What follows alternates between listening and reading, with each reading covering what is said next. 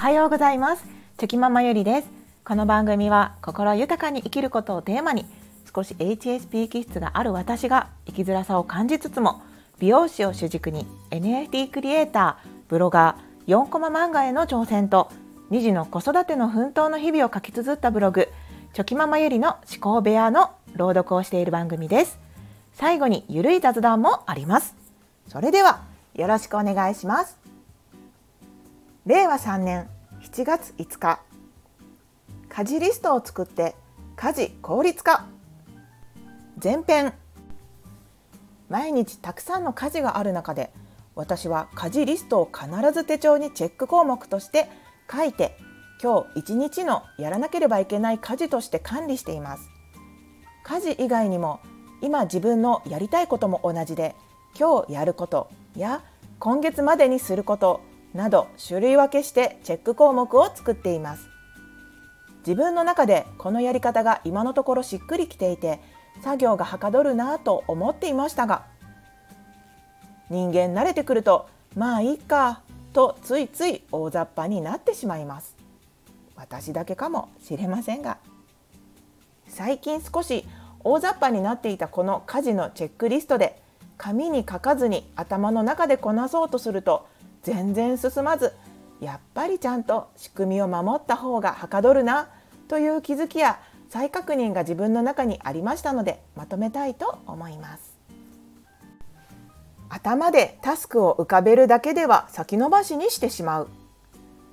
毎日やらなければいけない家事や用事はたくさんあります。私は普段家事リストをチェック項目にして手帳に書いて把握し実行することである程度スムーズに家事をこなしていました。頭の中で一日中その日のやることを思い浮かべていると項目を忘れないように脳内がずっと動いている状態でまず疲れてしまいます。なのでやるべきことをリストアップしてチェック項目を作り毎日手帳に書いています。その日やることを手帳やメモに書いてしまうことで脳内ではやらないといけない項目を覚えていなくても良い状態になりますので脳の記憶で使っていた力をまた別の部分に使うことができます。それは自分の一日のパフォーマンス向上にもつながり必要なところに必要な分の力を注ぐことができるということです。見える化するとやらなければと義務感が生まれる。いつも手帳は自分の目につく場所に開いたままで常に項目チェックできる状態なのでその日やるべきことをチェック項目で書かれていると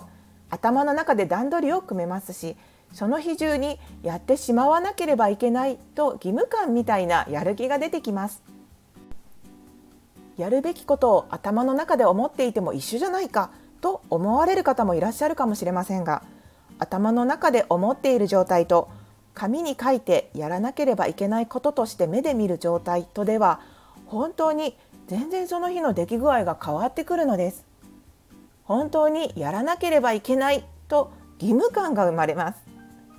紙に書くことで頭の中での約束よりも2度やらねばと決意することになりますのでより意識が強くなるのかなと思います。頭の中で1回イメージし紙に書くことで作業としては2回意識していることになります。考えを誰かに言葉として話したり紙に書いたりと何かしら形にして外に出すという作業はすごく意味のあることなんだなとつくづく感じます。頭で思っているだけだとできなかったこと自体を忘れてしまったり曖昧になりますが紙に書いてあるとできなかったことをうやむやにできないというのもある意味いいことなのかもしれません。ただそこまでやらねばという気持ちがそもそもなければこういうふうに考える必要もないですしもっとゆったり過ごしていいと思います。私は些細な家事でもできないことが気になりストレスが溜まったり結構モヤモヤしたりするので体にも良くないのでいろいろと試行錯誤しこの考えに至りました。価値観は人それぞれですし気になるか気にならないかも人それぞれですもんね。タスクを消していくことで達成感を得られる。やらなければいけない項目を達成した時はチェックを入れます。チェックじゃなくてリスト項目の文字そのものを横線で消すなどいろんな方法があると思います。が消すよりチェックの方が私的にはおすすめです。なぜかというと全部消してしまうよりも手帳にその日やったことをチェックするとやったリストが文字として残り読めますので一日の最後に見た時にものすごく達成感があるからです。昔の話ですが子育て中子供が小さくてずっと家にいた時は特に意味のある作業だったなぁと記憶しています。皆さんも子育て中は本当に毎日子育てに追われながらの家事をこなしていると思います。毎日を必死にこなしていますのでわけのわからないまま一日が過ぎていっておりました。今日はこれができたというよりはできないことの方が目立ってしまいもやもやしていたこともなきにしもあらずです。何をきっかけにかは忘れましたがやるべきことをチェック項目を作り消していくという方法をやり始めてからこんなにやってたんだな頑張ってたんだなその日の自分の頑張りを目で見て確認できますし自分を褒める気持ちになれることに気がつきました。家事リストを書くってそういう意味でもいいことだと思います。本当に皆さん毎日書くほどじゃないけどという家事はたくさんこなされていると思いますので書いてみてください。自分っていっぱい頑張ってるじゃんっていう気持ちになれずにいられません。今日のブログ朗読前半は以上になります。最新のブログでは子どもたちとのゆるい日常を描いた4コマも載せています。よかったらまた覗いてみてください。はいここからは雑談です。いや今日は月曜日ですね。もうめっきり朝が寒くなってねちょっと布団の中がもうぬくぬく気持ちいいので起きるのが辛い季節になってきましたね。うん。最近、えーと我が家ではま寒くなってくると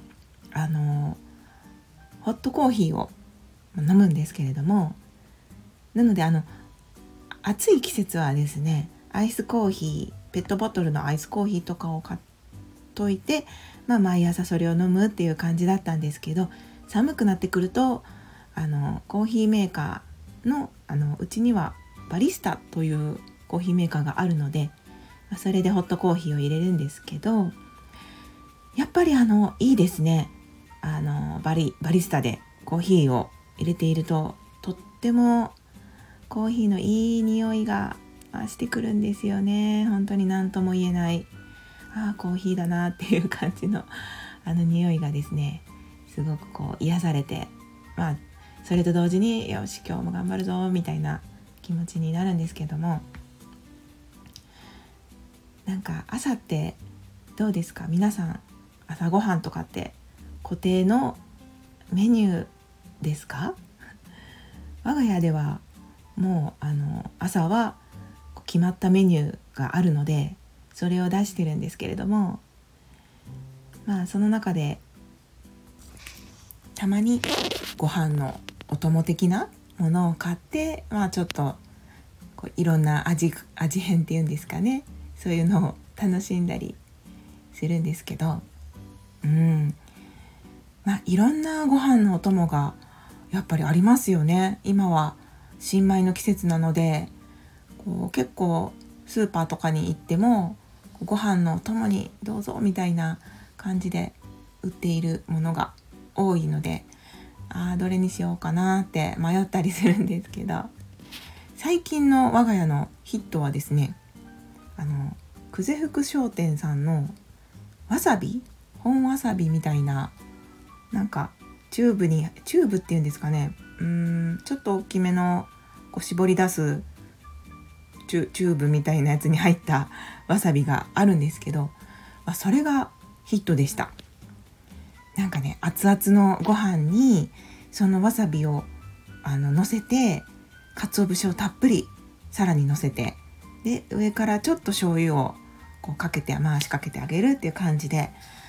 あの食べる食べ方なんですけどもうわさびが好きな方は絶対におすすめです。わさびもねすごくこう食感が残っているわさびで結構ねピリッとする